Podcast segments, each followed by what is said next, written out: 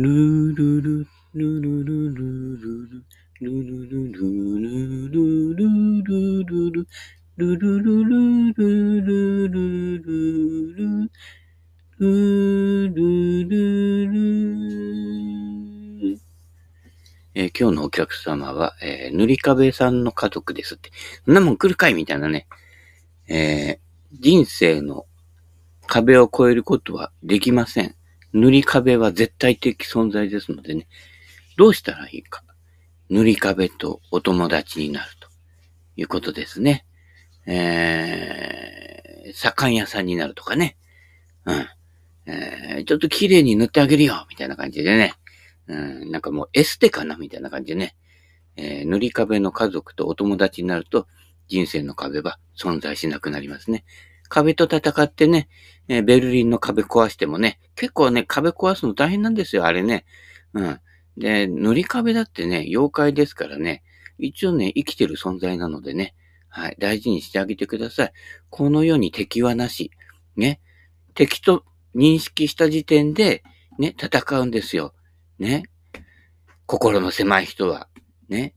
敵とみなさなければ無敵です。これがね、最強の法則ですよ。はい。えー、ということなのでね、昨日はね、すごいよ。出島ゴルフ。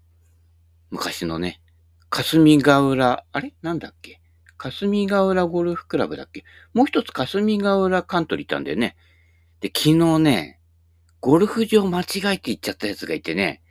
で、やっぱ、ほら、俺みたいにああの界隈こう、いろいろ行ってるとさ、わかるじゃない？どのゴルフ場がどこにあっててわかるけど、あんまり行ってない。まだ100切れて、まだっていうのことことはないけどね。別に100切るのがゴルフの使命じゃないからね。アマチュアゴルファーは円滑にプレーしてね、フォワーとか言って人に当てたりする危害を加えるね。そういう、そういう輩にならなければね、楽しく回れれば別に毎回120でもいいんですよ。うん。なんか100切りっていうのをなんかこう儀式みたいにしてね、やってるけどね。うん。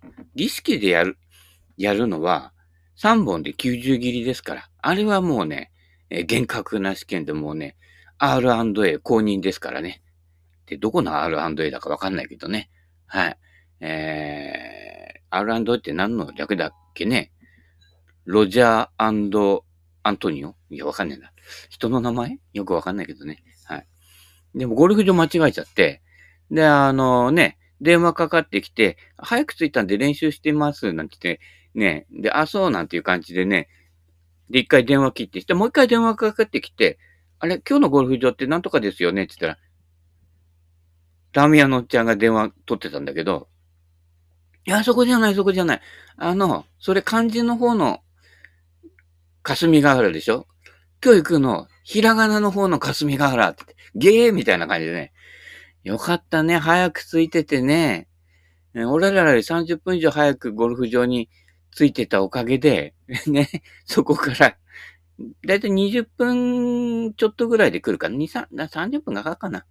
2、30分で来るとこなのよ。よかったね。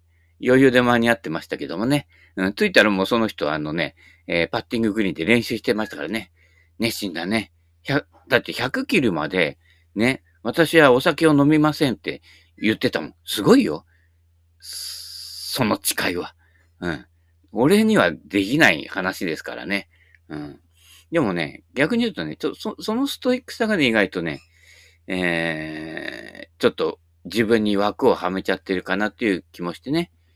うんとね、100切る方法簡単なんですよ。ちょっとね、えーグリップを直すことと、えーっと、コースでは、えー練習場の2割引きで打つこと。これだけやれば、あと3回以内には100切れます。うん。ただ本人にはそういうふうには、えーレッスンしてません。はい。あの、求めてきた人に、い、は、伝えるっていうスタイルですのでね。まあ、時々そうじゃない場合もありますけれどもね。基本的には求めよさらば与えられんでね。うん。えーね、後でね、だったら早く行ってよと言われるかもしれませんけどね。はい。えー、セベケンのラジオ聞いてくださいね。はい。えー、だからね、左フックチーピンか天ぷらボールが多いのよ。で、なんでそうなっちゃうかっていうと、結構極端なフックグリップなんですよね。で、多分ね、最初のうちね、やっぱりみ、ね、誰かと一緒で右飛び出したスライスで右のネット当ててたと思うのよ。でも、それ嫌がるんで、フックグリップいっちゃったのね。で、フックグリップにすると、ね、どうなるかっていうと、右肘が下がって左肘が上がることと同じことやるのね。そうするとどうしても内側から下からシャクルスイングになるね。そうするとドライバーのヘッドがね、いわゆるボールに当たる前に最下点を迎えやすくなるわけね。で、内側からシャクル動きになるわけね。そうするとティーアップしたボールの下に当たるの。要はダフリギリギリかダフルかで来るのでね。そうすると、ね、ブワンと抜けて、抜けても、ね、T の、T を要は T ショットしちゃって、ボールが ね、あの、えー、クラブヘッドのクラウンのね、うん、俺のクラウンじゃなくてね、クラウンの角っこあたりに当たることが多くなるのね。だ昨日も天ぷらボールいっぱい出しててね。で、天ぷらボールじゃないときは、ね、それを、天ぷらボールを嫌がって、低く打つんだけど、やっぱフェースが被ってくるのよ。でトトップの形を見ると、ものすごくシャットフェースで来るのね。だからあれ、そのまま振れば必ず左行くのは。天ぷらボールもほとんどが左の、ね、天ぷらか左の林越えるかぐらいになっちゃって、フォアになっちゃうからね。で、それ嫌がると低くなるけど、それも左巻くと。ね。左左の左トンペイは、体の流れる方向が左で、ボールが流れる方向が左じゃないわけね。うん。ボールはまっすぐ、体は左の左トンペイで行けばいいんだけど、フックに握ってると、どうしても全部がフック周りになっちゃうのね。で、詰まっちゃうから、やっぱり、俺よりはるかにパワー若くてパワーあるんだけど、ね、俺より飛ばないっていうことになっちゃう。もったいないわけね。そこ。だから一回こう、フックチーピン傾向が出るようになったら、最初のね、あの、右のネットに当たるトラウマ、ね、右の隣のコースに行っちゃうトラウマがあるかもしれないけど、そこはね、徐々に戻していかないと、ね、なかなか100切れない。で、その、フック系でやってる人っていうのは、どうしても、バンカーアプローチが、やっぱりバンカーアプローチも、巻き系ダフリ系になっちゃうので、なかなか上達しないと。うん。そうなっちゃうのでね。うん。その辺はちょっとね、えー、変えていった方がいいんじゃないかとね、思いましたけどもね。はい。私の方は私の方でね、えー、キャロウェイの3番ウッド。うん、今日、今日は飛ばさないで行ってそこら辺に置いといてと思ったんだけど、キャロの3番ウッドね、結構ね、シャフトがね、柔らかいんだ。うん、で、なんか、タイミング合わなくて、なんかこう、俺もこのね、ヘッドの上がりっぱなでこう当たっちゃっててね、えー、どうも、ビヨンってなって、あの、こう、な、なんていうんですか？逆、逆に、シャフトがしなるような感じの、感じになっちゃってね。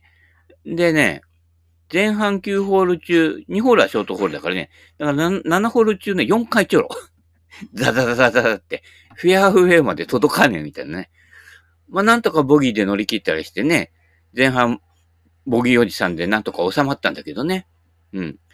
でもね、その代わりね、アイアンがすごい良くて、ハイブスアイアンでやったんだけど、昨日はね、私の理想としてる弾道、北田正さんのね、あれ、一見ドローかなと思う感じで飛んでって、最後、一番上の頂点からスーッと降りてる時に、右に緩く切れてストンって止まるっていう球ね。これがね、結構頻繁にね、打てたんですよ。うん。そんなに高く上がらないで、あ、このまま、あの弾道、勢いだと、ふ、普通はね、ドローするんですよ。俺でも。うん。俺の、俺でもっていうか、俺、あの、俺の普段のね、打ち方だとね。それがね、ドローするんじゃねえかなと見せかけて右側にひらひらひらと落ちていって止まるという。これがね、で、いつもよりワンクラブぐらい飛んじゃうの、それで打つと。うん。だからね、結構ね、あの、ピンの上についちゃったりとか、一回ね、それでね、グリーンオーバーして、だって150ヤードぐらいだったんだよ。でね、30度のアイアンで打つわけよ。俺普通ね、30度のアイアンでも最近パワーないんで135ヤードぐらいしかキャリー出ないのに、ビョーンと飛んでってね、フライヤーでもないのにね、グリーンオーバーしちゃって、で、後ろがね、急坂になっててね、OB でね、えー、ダブルパーの8になりましたけどね。なんかそういうミスするときって必ずね、パターも3パットで終わるっていうね、えー、猫面に8状態で、は、じゃね、八つらに猫じゃなくてなんだっけ泣きつらに八、八状態になっちゃってね。えー、まあでもなんとかね、ボギー、トータルではボギーおじさんぐらいでね、なんとか収まったんだけどね。アイアン飛びすぎちゃって。うん。だいたいあの、ピンハイにつくから、だから下りのパットばっかり残っちゃってね。うん。意外とあのね、えー、霞ヶ浦のひらがなコースもね、意外と傾斜強いかったりするのでね、えー、なかなかね、えー、厳しいパッティングだったですけどね。まあなんとかね。うん。で、あのー、昨日はね、マルちゃんウェッジね、58.5度かな。やっぱね、58度以上あるとね、縦距離合わせるの難しいわ。うん。ま、低く抑えて打ってる分にはいいんだけど、昨日ピンの位置がね、やけにね、ギリ手前なやつが多くて、だからアイアンもオーバーする、すぐオーバーするので、もうほとんど下りのパットっていうね、えー、結果になっちゃってね。で、手前にこうね、アプローチ止まった場合は、広大グリーンでピンがすぐ手前なので、マルチャンウェッジ使うわけですよ。でもね、これね、やっぱ普段から使ってないとやっぱりね、難しいわ。58度以上のウェッジっていうのは。うん。でもね、なんかちょっとこうね、あの、ラウンドは練習だみたいな感じがあるから、あの、それで距離感合わせようとしてたけどね、なかなか飛びすぎたりね、えー、飛ばなくてね、手前のエッジぐらいで止まっちゃうとかいうのが多くてね、ちょっとスコアメイキング的にはね、かなりあの難儀しました。はい。でもね、昨日のやっぱりね、一番の収穫は、その、ドローするかなと思えてフェードで落ちてくるアイアンショット。で、普段より、普段と同じ力感で打ってんだけど、ヘッドの抜けがやっぱりこうね、いいんですね。だからね、やっぱりね、止めちゃダメだよ。インパクトからフォロースルーへ、ビシュって抜ける球じゃない、振りじゃないと、あのね、フックしてスライスするボール。いや、実際にはフックしてないんだよ。そうなるかなっていう感じのだ強い弾道で飛んでくってね。で、あの、決してそれがね、えー、っと、いわゆるね、吹き上がり弾道じゃないのね。だからドローしていくかなっていう弾道なので、こう、一直線的に飛んでいく弾道なのね。これ下からこう舞い上がってくるの。まあ、もちろん俺なんかそんなパワーもうないんだけど、そのスピン、スピン量が多い回転じゃなくて、ちょうど適度なね、ドロー回転で飛んでくんだけど、最後内側から右に落ちてくんで、ふわりふわりと落ちてくるので、止まってくれるというね。うん。これはね、まあ、次行った時ね、残ってるかどうかわかんないんだけどね。このアイアンショットの感じが残ってるとね、非常にね、いいんだけどね。わかんないからね。うん、改、改元したっていうのはね、だいたい3日で消えるからね。よくわかんないんだけどね。で、あの、やっぱ気がついたのは、スプーンでコントロールするより、えっ、ー、とね、ドライバーでコントロールした方が優しいかな。うん。で、やっぱりね、柔らかすぎるシャフトは、やっぱり、こう、ヘッドが走るスイングをすればするほど、やっぱりあの逆しなりになりやすい傾向があって、どうもね、タイミング合わない。んで、あの、アイアンと、あ、あってこない。アイアンってそんなにこう、しならないからね。うん。あの、なんとかってあの、ファラオアイアンとかああいうやつじゃ、くにゃくにゃアイアンじゃなない限りはね。そうするとアイアンとマッチしてこないので、ウッドってやっぱり同じ表示でもウッドの方がしなり度合いがね、クラブヘッドのインパクトゾーンで増えちゃうのでね。はい。まあ、よくシナリオを活かして飛ばせって言って、ダウンスイングでしならせてる人がいるけど、あれはダメね。無駄なしなりだから。ダウンスイングで打つわけじゃないからね。インパクトからフォローで、その、ふにゅって走るようなやつのスイングをすることが大事なんだよってことで、ね、力で横にしならせて、しなりで飛ばしてんだって、力で、力で振ってんじゃんっていう話だからね。クラブヘッド走ってね、しなってるわけじゃないからね。そこね、勘違いしないようにね、いるんですよね。だからね、知らず知らずのうちに手で操作しちゃって。昔のコックリさんと一緒ですよね。その中で洗脳されやすい人が、ね、知らずに、私じゃないのよって言ってちゃんと文字選んでるからね。気をつけてくださいね。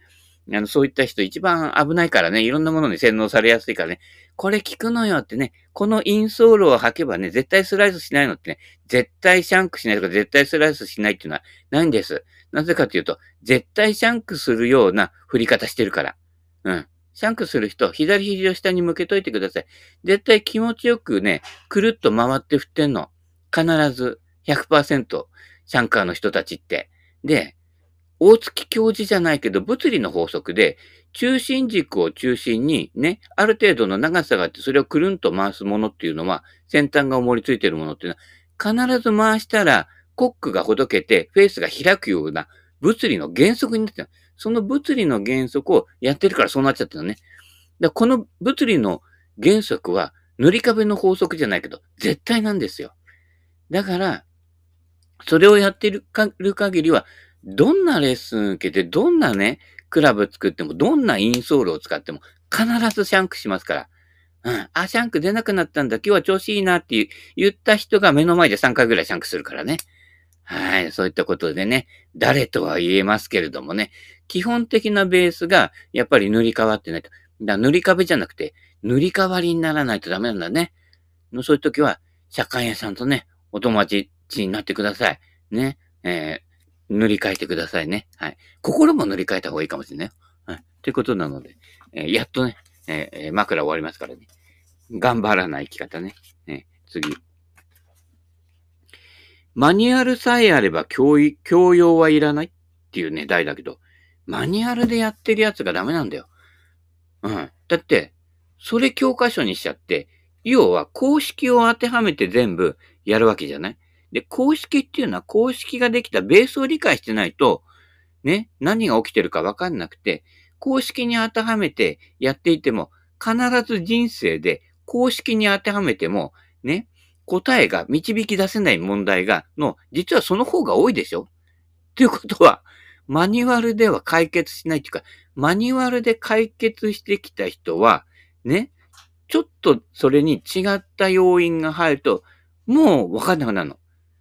だってその公式がなぜどういう風な経緯で生まれてきて、ね、その X の事情とか R の事情とかね、いろんな家庭の事情とかね、そういったことが、の関連性がよくわかってないのよ。人生なんていうのは人間関係のいろんな事情の絡み合いだから。ね、事情事情でね、えー、トッポ事情じゃないけれどもね、キョンが二つでキョンキョンみたいな感じになるわけですよ。ね。事情が絡んでくると、よくわからなくなってくるというね。微分、積分ね。サイン、コサイン、タンジェントですよ。うん。だからね、た、数学みたいには、単純には収まらないんです。ね。そこはいろんな思いの掛け違いっていうのがあって、ね。もう昨今、ね。PGA ツアーも、ね。リブツアーって言うんですか？ね、アラビアの人たちが金出してね、大宮こっちの方に来いよ、予選落ちないしね、えー、金額もすげえ高いよって言ってね、世界のトップ選手をこっちゃ来い、こっちゃ来い、美味しい水だぞって言ったらね、えー、ノーマンとね、デシャンポーが行っちゃったんだけどね。で、ノーマンとデシャンポー、ね、デシャンポーは、えー、ね、石橋さんとね、契約解除になったりとかね、他のところも契約解除になったりとか、ノーマンはなんとかの、ね、招待、ね、全英オープンだっけ？全英の招待とか受けられなくなっちゃったりとかしてね、えー、やっぱね、業界の人たちに保守的になるとどうしてもね、よくテレビつけるとほら、お笑い芸人ばっかりでしょ。で、どこのテレビつけても大体同じひな壇のやつとか、ね、なんかレポートするんでもみんなお笑い芸人しかいなくて、で、だ、大体がね、まあ芸は多少違っていても、大体もうリアクションがこう決まっちゃってんじゃない。そうするとあの、ゴルフ雑誌の衰退じゃないけれど、ゴルフ雑誌って一時期いろんなのがいっぱい出たじゃない。でもこう拝観したりとか、ね、昔からあるやつもなくなったりして、ね、いろんな人のね、途中からいろんなレッスン記事ばっかりになったのよ。あとギアの紹介記事ばっかり。っていうのは完全に内向き業界じゃん。業界とスポンサーの癒着までは言わないけれども、そこのお金のやり取りが主体になっちゃってて、で、アマチュア目線の方が消えちゃうわけよ。で、今回の PGA とリブツアーのやつも、ね。だって、ゴルフのほとんどのゴルファーは、っていうかほとんど99.9%アマチュアゴルファーなのよ。業界の人たちってほとんど人口比で言ったらほとんどいないのよ。でも、アマチュアファーストでやらない限りは、絶対ゴルフ広まらないわけですよ。ね。で、ね、みんながプロゴルファー目指していって、ね、親がね、子供にね、えー、お前ゴルフやれっていうように仕向けたりしてる家庭ばっかりじゃないわけですよ。ね、結構金かかるし、そういった意味ではね。うん。まあ、昔よりはね、金かからないでできる方法もあるけど、結構ね、息子、娘をね、プロゴルファーにしようとする人たちは、やっぱり一般的な家庭に比べると、ある程度金銭的に恵まれてないとそういう環境を作り出せないの。で昔はみんなキャディーから行ったわけですよ。俺らなんかもそうだけどね、キャディーのバイトやって、で、ラウンドさせてもらったりとか、あるいはね、マモップたちもそうだけど、ね、ハゲさんもそうだけど、ね、江戸崎カントリーにね、入って、ね、修行して、修行したのか、なんかね、稼いだ金で栃木のソープ行ってたって言って話を聞いたことは、空耳で聞いたからね。うん、本当かどうか。あ、本人がなんか言ってたかななんか私の履歴書みたいな感じでね。あ、ね、履歴書続きどうなったのかね。マモ、マモプのも途中までで言って、しばらくして、ね、またやってたけどね。うん。えー、履歴書ね、続けてくださいね。はい。いろんな事情がある、あるかと思いますけどね。で、業界で内向きになっちゃうと、業界の保身のためにやっちゃうので、アマチュアが置いてかれんの。で、どうしても業界の人は、利幅の多い高いクラブとかね、うん、新製品を売りたがるんだけど、ね、そ、それやってるとやっぱりね、おじさんたちって、それほどね、金自由に使えないのよ。一部のね、自営業者で成功してる人たちとかね、IT とかで成功してる人たちを除いてはね、小遣い戦でやってるわけ。一般的にね、大きな企業と言われてる人、ところにね、勤めてる人もね、結構多数知ってますけどね。やっぱりその中でね、結構自由にね、お金使える人っていうのは限られてるわけね。その中で、やっぱりこの新製品とか、ね、高いクラブっていうのは、なかなかね、数さばけないわけ。で、数さばけないと、余計に業界の人たちは単価の高いものを売りたくなってて、悪循環で、結局業界の人たちもそれでだんだんだんだん、こう苦しくなってくるっていうね。で、あの、いろんなね、ゴルフのネットのね、いろんなやつもあるんだけど、一時ほど、やっぱりこう、いろんな人がこう入ってきて、こう、いろんなことを書いたりすることが、だんだんできなくなって、業界寄りの人とか、新しいクラブとかボールを宣伝してくれる人が優先されて採用されちゃうわけね。そうすると繰り返し、同じ人が出てくるわけで、そうすると、お笑い芸人ばかり出てくるテレビと一緒で、色が同じになってきちゃうのね。うん。だからね、お笑いも、テレビに出てない芸人で、お笑い学校に行ってない指定関係の芸人。これ面白いよ。未だにね、独自路線行ってますから。これがね、なかなかね、ツボなんだけどね。なかなかね、今ね、テレビやネットに出てこない人たちのところにね、足運んでまで行く人いないけど、でもね、その一手間はね、大事。で、ね、みんなが同じことやってると、同じことやってるとこってね、ゴルフ雑誌の配管じゃないけれども、ね、同じ目に、浮き目にあっちゃうわけよ。そこのところ。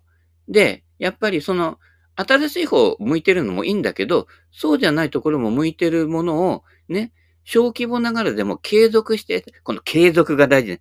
継続はやっぱりね、背に腹は変えられないって言ってる人は継続できないの。できないの。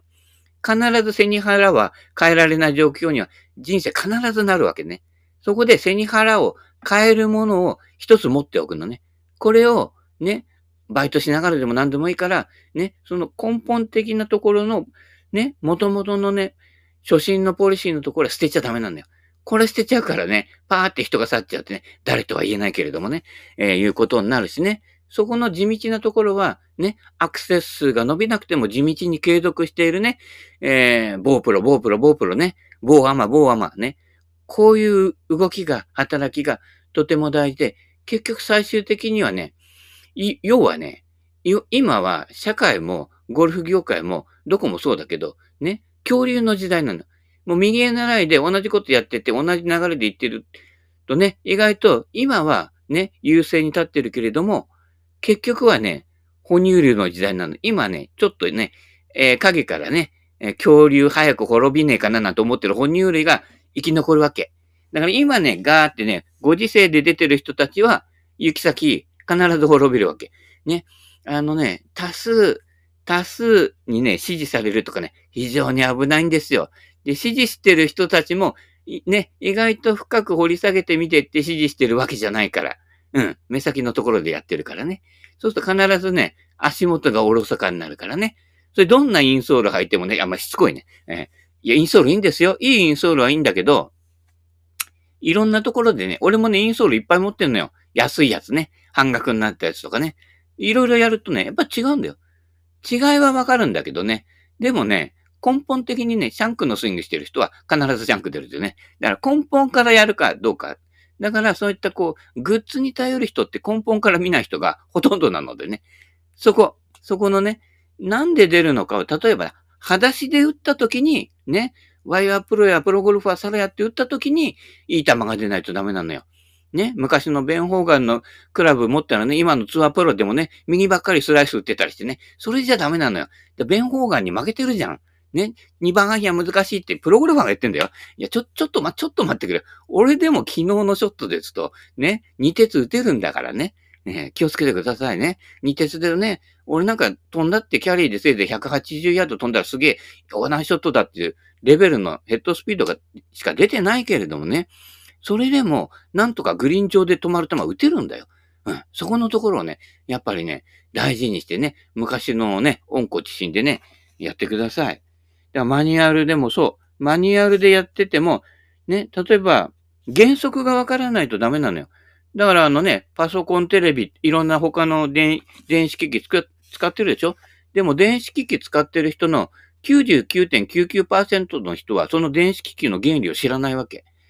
ということは、電子機器のそういう原理をしてたりとかね、部品調達できるそういった技術とかね、そういったものを知ってる人がいなくなったら、すぐ原始時代になの。だだから、ね、災害があった時すぐ原始時代に戻るわけよ。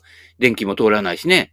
うん。ああ、テレビもね、車もね、みたいな感じになってくるわけだから、その時に生き残れるかは、原子のね、ね、水木しげるの短編漫画じゃないけど、原子さんの原理を知ってないと、やっぱり、あわばばばってなっちゃうわけだよね。淡くいっちゃうわけだから、そういった時は何が強いかっていうと、茨城じゃないけれども、魚取って、レンコン作ってね、もう昨日ね、あの界隈ってね、すごいよ、レン、レンコンじゃない、芋。芋がね、ビルジングの方にね、すげえ見上げるぐらいね、芋のカゴがね、積み上げてあれ全部芋入ってんだよ。あんな食うんだね、みんなね。人類は芋好きかね。うん。でね、土浦のところを通っていくとね、今ね、すっごい綺麗。ね、朝っぱらとかね、交通量の少ない時、早朝とか来て、あのね、今、レンコンの花がね、すっごいね、バーって咲いてるのよ。あれ、げあ、カメラマンの人ね、あのね、えー、お友達の、はい、M さん来て写真撮ってあれ。あれでね、こう朝日が上がってきたとことかね、レンコン畑で撮るとね、すごいいい作品できるから。うん、すごい綺麗。うん。あのね、レンコン畑に今ね、あの、花が咲いてね、うん。だね、レンコンってほらね、泥の中にね、からね、咲い、ね、咲いてきてね、綺麗な花を咲かすんですよ。だからベースの泥がないとダメなの。泥汚ねえなんて言ってね、泥ボールのようなね、フェードボールを打つね。これ大事だけどね。でもね、おっちゃん、レンコンのね、レンコン農家とね、親戚なのよ、おっちゃんね。そうするとね、おっちゃん曰くね、あれ、花がね、ちょっとね、でかいとね、花の方に養分取られちゃって、レンコン育たねえんで、あ、すげえ、それがあの、生産者目線だなと思ってね。そうかね。俺なんか、あ、すげえ、レンコン花綺麗だな、なんて、ね、言ってるけどね、えー、作る方にとってはね、えー、その、レンコンの出来がね、気になるっていうところなのでね。はい。レン、よくね、昔ね、おっちゃん若い頃ね、親戚のそのレンコン農家の手伝い行ってたんだってあの、ブワーっとね、水やってね、やってね、あれあの、すげえ勢いでやるからね、危ねえんだよ、みたいな感じで言ってたけどね。はい。そんなこんなで、はい。今日もお時間となりましたので、何の話だかよくわかんなかったけどね。はい。そういったことなので、はい。えー、おしまい。